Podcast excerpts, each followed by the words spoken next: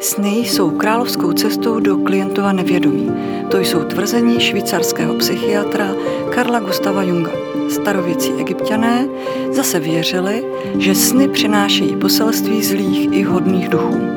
Porozumět tomu, co sny opravdu znamenají, ale není jednoduché. Vítám vás u dalšího dílu podcastu ze série Zdravý spánek. Tento díl nese název Klíč do nevědomí. Totiž mysl prý ve spaně reaguje na to, co potlačujeme, co si nechceme připustit, co si nechceme pustit k tělu. Mohou nás tedy sny na něco upozornit, proč někdo sní a někdo ne, které sny jsou důležité a jak se vypořádat během spánku s noční můrou. Nejen na tyto otázky mi bude odpovídat terapeut Lukáš Karas, který se dlouhodobě zajímá o mytologii, hlubinou psychologii a mimořádné stavy vědomí. Pořadu o životě zblízka si s hosty povídáme o tématech, která hladí, ale i trápí naše duši. To je můj pořad o životě zblízka. Každý pátek na www.denik.cz. Vítám vás, Lukáši. Dobrý den. Co se vám dneska zdálo? Dneska se mi zdal krásný sen. Zdálo se mi o, o podstatě o klíči, který zajíždí do mechanismu zámku. A myslím, že to byl pro mě takový klíčový sen, bych řekl. A co to znamená? Co to znamená? Eh, možná jste mi takhle jako nadhodila mm, téma toho, proč sníme a co se děje během spánku.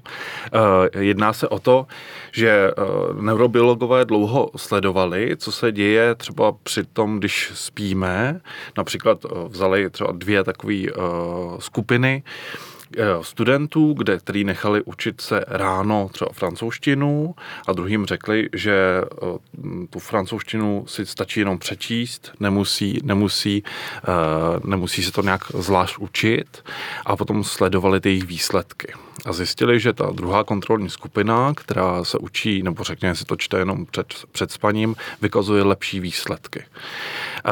Domnívají se, že během toho spánku dochází k tomu, že řekněme to naše nevědomí nebo ten mozek zpracovává ty informace a vytváří uh, ideální jako struktury, jako schémata, jo, jako nějaký, že tam působí jako ty kognitivní funkce tak, aby to uspořádali jako nějaký ideální, řekněme, ideální řešení třeba nebo něco takového.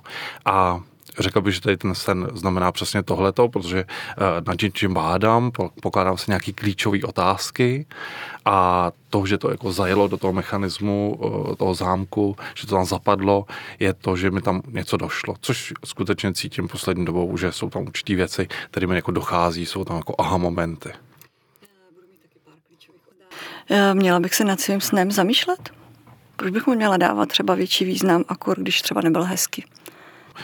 Eh, no samozřejmě nikdo nemá povinnost se nad svými sny zamýšlet, eh, ale pokud se jedná nějaký opakovaný sen, tak eh, je dobré se nad tím zamyslet, protože řekněme, můžeme to říct takhle, že v naprostý většině případů si nevědomí poradí samo. Jo? A v okamžiku, kdy se zdá sen, který je opakovaný, tak se tam, řekněme, to nevědomí jednak snaží jako doručit nějakou zprávu tomu vědomí, je tady potřeba se na to podívat, je tam potřeba jako zásahu že, toho nějakého eh, toho já, který to bude nějak reflektovat, rozklíčuje to a případně eh, ten problém rozřeší. V jsem zmínila psychoterapeuta Junga, taky jste ho zmínil, který říká, že sen, nad kterým se nezamyslím, je jako dopis, který neotevřu. A co sny, kde umírají třeba blízcí nebo naše malé děti, které se topí, nebo jiné bolestné příběhy, nechat si takový sen propustit do duše je skoro návod k tomu, jak se topit v úzkostech a depresi. Už jen proto, že mnoho lidí chce vnímat sen pouze jako sen a tyto myšlenky se snaží třeba přebít eh, něčím příjemným. Tak eh, tady je důležité si uvědomit, že duše je něco jako homeostatický systém, který se snaží vždycky vytvořit rovnováhu. A eh, to souvisí právě s tou kompenzační no, funkcí snu. Pokud jsem v dělí realitě jednostraný, to znamená, můžu třeba dát příklad, pokud jsem příliš duchovně orientovaný a přehlížím, řekněme, i nějaký jako tělesný aspekty života, nebo řekněme, jako mířím příliš k těm nebesům a takový ten obyčejný běžný lidský život mně přijde, řekněme, fádní a nudný, nebo ho přehlížím, tak potom se děje to, že ve snech to nevědomí to začne kompenzovat. Takovýhle člověk má sny plný třeba sexu, jídla jo, a tak dále. To nemusí být špatný. Není to špatný. A potom, že člověk, který e, je, řekněme, přízemnější a uh, chybí tam, řekněme, jako nějaká duchovní transcendence nebo řekněme jako nějaký jako vyšší perspektiva, tak tenhle ten člověk má zase jako velmi duchovní sny. Jo? To znamená, že v podstatě se ten, to nevědomí snaží doplnit to, co v tom vědomí v té každodennosti chybí. To je velmi důležitý.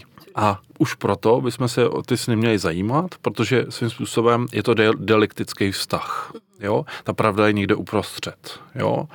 Jo, to je důležitý.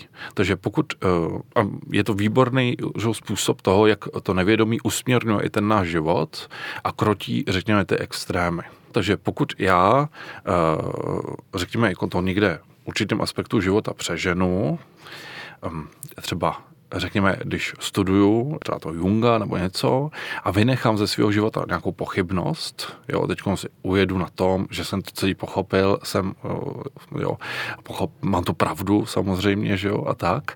A teď se mi zdá třeba sen o tom, jak někde přednáším, že jo, a, a celá třída se mi směje, tak ten, jako to nevědomí mi jako napovídá, hle, jako není to s tebou zase tak vážný, Lukáši. Jako, zase si tolik nemysli. Ta pravda bude někde uprostřed. Jo, je to srozumitelný, to, že to krotí, řekněme, může třeba inflaci ega, to může nazvat. Tak. A, takže to je jedna, jedna věc. A potom je tady důležitá věc, a to jsou většinou tyhle ty sny, které se opakují pravidelně, a že tam je třeba v důsledku nějaký traumatizace jako zamrzlá, zamrzlá psychická energie, nebo jo, může tam být zamrzlá e- emoce třeba. E, že v té každodennosti to, to, to, to trauma se snaží rozpustit skrze jako opakování, jo, že tam je takový jako přehrávání. Tomu se říká v podstatě metabolizace toho traumatu. A to se třeba děje lidem, kteří třeba prošli válkou a fakt se jim zdá pravidelně o ty opakovaná série snů, kde prožívají podstatě to samé, to, co zažívali při té při válce. Ehm, je to pokus v podstatě o to, jak to uzdravit. Tím, že eh, tyhle ty sny budu přehlížet, Eh, a nevejdu jim stříc, tak eh, se snažím tomu, snažím se, jako to popírám, dá se říct. Zatímco eh, můžete si to představit úplně jednoduše, že? Jako pokud si třeba zlomíte nohu, bolí to, ta noha je zlomená a já budu dělat, že se to neděje, že tak ničemu nepomůžu. Takže pokud v těch snech jsou prostě jako tyhle ty bolavé aspekty, tak tím, že tomu vycházím vstříc a snažím se o nějakou nápravu, že tak dochází tomu uzdravení. Rozumím, no ale co když se mi stane, že ten sen přečtu špatně, nepochopím jeho myšlenku, vyložím si ho špatně, nebo si mm-hmm. třeba ani přesně nepamatuju. A to je právě na tom, na té práci se sny geniální, protože uh, když jsem si tohle to uvědomil, pro mě to bylo opravdu okouzlující, že, že my běžně jako žijeme s představou, že, hm, jak bych to řekl, že jsme jako páni ve svém domě. Ale když pracujete s nevědomím, tak máte co dočení v podstatě s inteligencí, která, eh, se kterou vedete dialog. Takže v okamžiku, kdy já, kdy mi to nevědomí se snaží doručit nějakou zprávu a já nedešifruju ten sen dobře, tak vám se bude opakovat. Řekne mi to, ten problém si nevyřešil Lukáši, takže znova. Jo, a opakuje se a bude se opakovat do té doby, dokud to vědomí zaujme správný postoj k tomu nevědomí, dokud nedojde k té rovnováze. Víte, zajímavé je, že ve snu nám přijde, nebo aspoň mně to tak přijde, že je všechno stejně skutečné jako v realitě. Čím to je? No, protože i v té realitě sníme běžně. To, uh, jenom si to neuvědomujeme. S tím krásně pracuje třeba tibetský buddhismus. Když byste si chtěl o tom něco prostudovat, tak doporučuji tibetská yoga snu a spánku. A můžeme si to představit tak, že každý z nás žije s nějakým popisem reality tohle je strom, tam to je táta, máma a jsou to určitě jako šablony, že jo, nějaký mentální reprezentace. Je to je to jednoduchý, protože když jdu, řekněme, když se orientuju v tom prostoru, ve světě a tak dále, že tak už ani nepřemýšlím nad tím, že tamhle to je strom, co to vlastně jako je. To rovnou to je tam ta kategorie strom. A Tohle je jako ještě poměrně jednoduchý, ale běžně se děje to, že já si jako i nějak jako, v té mysli jako představuju určitý jako vztahy mezi lidmi, tenhle ten má tyhle ty motivace, tenhle je takovej a tak dále a tak dále. Že? A teď si představte, že usnete a řekněme, stáhne se ta vnější realita a jediný, co zůstane, je ten filtr ten popis té reality. Tohle třeba ten tibetský uh, buddhismus vykládá, že je příčina vzniku snů, tzv. karmických nebo samsarických snů. Uh, můžete se představit asi jako když byste chápala třeba svůj mysl jako projektor, no, nebo vědomí jako projektor a vy do něj jako zasouváte jako ty jednotlivé snímky. Tak uh, řekněme ty snímky, tedy to, co se promítá tam na, ten, na to plátno, tak to je ta, jako ta, ta snová realita, ta látka toho snu odráží v podstatě takzvané nečistoty mysli, se tomu říká. Jungiansky by se řeklo komplexy. Někdy totiž se mi stane, že se probudím a chvíli přemýšlím, jestli to byl sen nebo nebyl. Protože jsem přesvědčená o tom, že to bylo tak živý, že se potřebuji sebe dotknout nebo prostě se zvednout, pustit si vodu a vidět, že jsem vzhůru, že, že ta realita je teďka tady, že to, co se stalo v tom snu, takže není skutečný. Uhum. Tak to už se dostáváme potom takovému mysticismu. A je pravda, že i mě to tam trošku zaneslo, protože to jsou tak neskutečné zážitky jako jiných světů, jo, kde uh, třeba zvlášť jako během toho covidu jsem měl velmi takový zajímavý sny, kde jsem putoval i v jiných realitách, vyloženě jako na jiných planetách, ano, uh, v jiných časových taky. pásmech. Ano. Jo.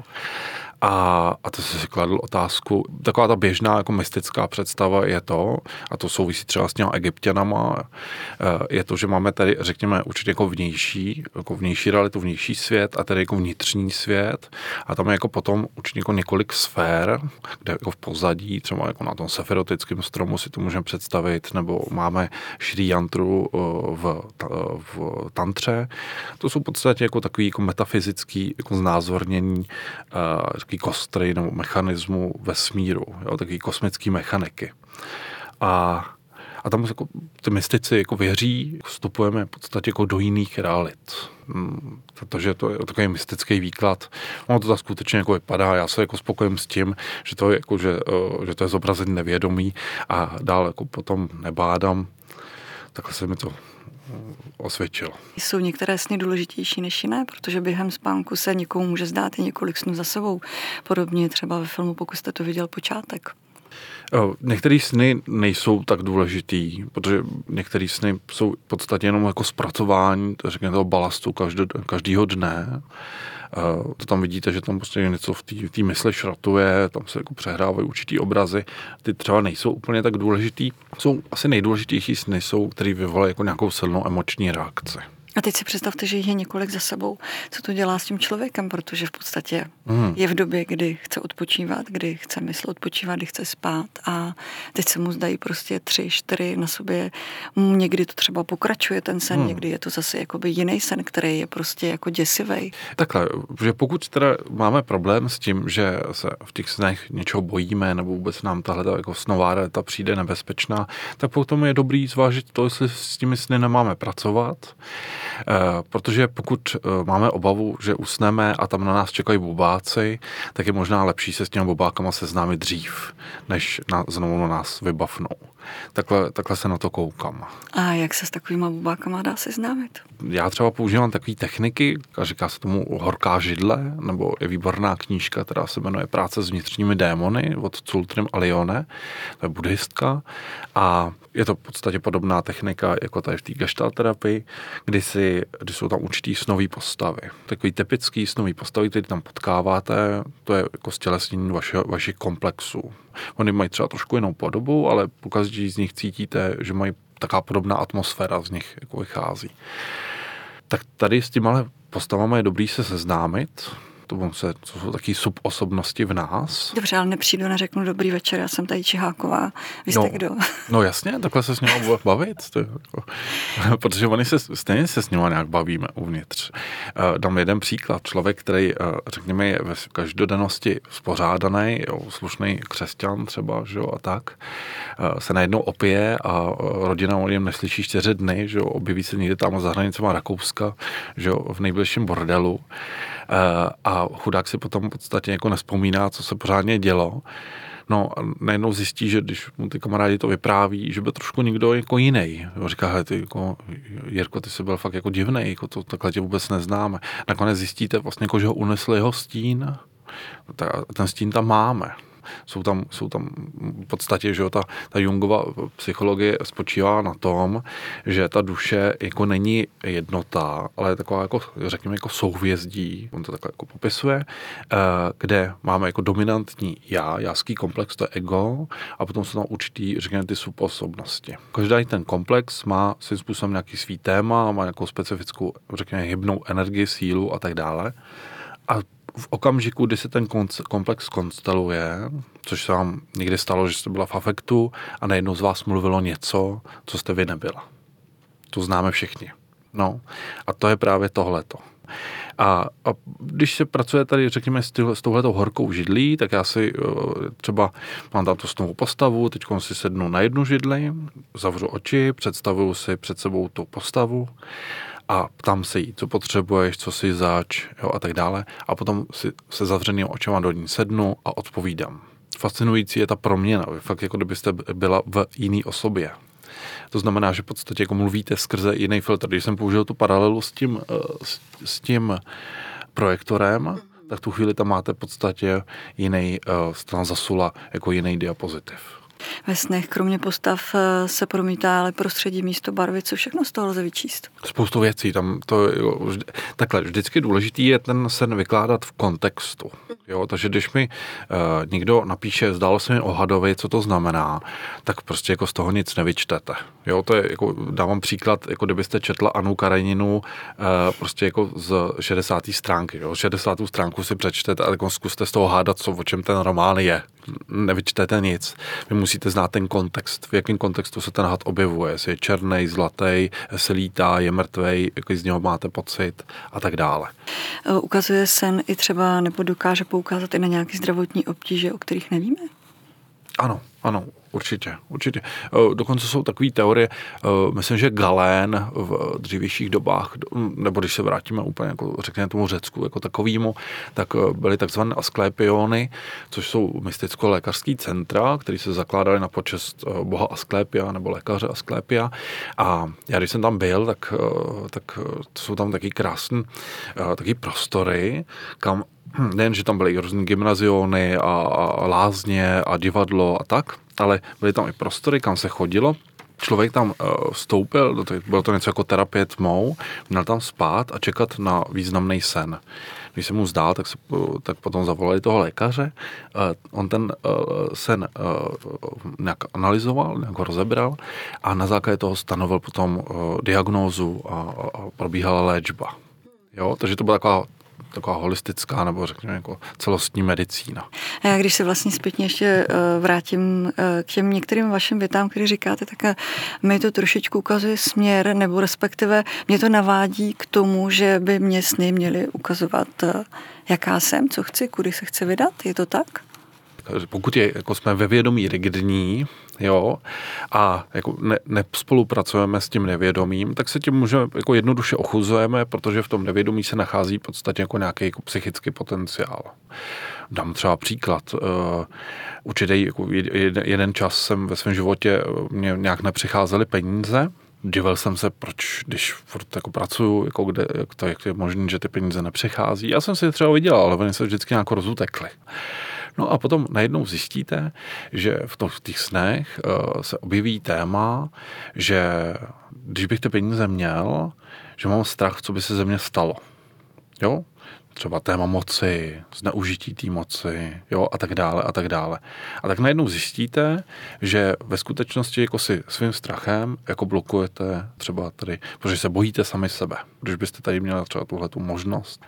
Takže svým způsobem si tam, je tam nějaký potenciál, skrze ty sny můžete ten potenciál mm, nějak rozvinout a zároveň to děláte v podstatě jako, že v té spolupráci vědomí, nevědomí a tím se nastoluje ta rovnováha zní tak až skoro snově, skoro nerealisticky. Ale jak Lukáši na tyto sny reaguje naše duše? Mm, Jung pracuje s termínem diferenciace, to znamená v podstatě jako tříbení těch a rozvinutí a zrání duševních prvků, jo, nebo všech aspektů duše. A vy si to můžete představit, uh, James Hillman, takový jako slavný uh, Jungian, uh, vychází z takové teorie žaludu. Jo? A souvisí to s, s principem individuace u Junga, což znamená duševní zrání. Vy si můžete představit, eh, že je tady nějaký žalud a ten žalud už má od počátku sobě předobraz toho, do čeho celý život poroste. Že bude dubem. Nestane se lípou, nestane se břízou, bude dubem. A stejně tak vy nebo já v sobě máme předobraz toho, řekněme ideální formy, v níž se v podstatě ta duše jako rozvine do své plnosti. To znamená, jako, že individuace spěje k tomu být bytostně plně sám sebou.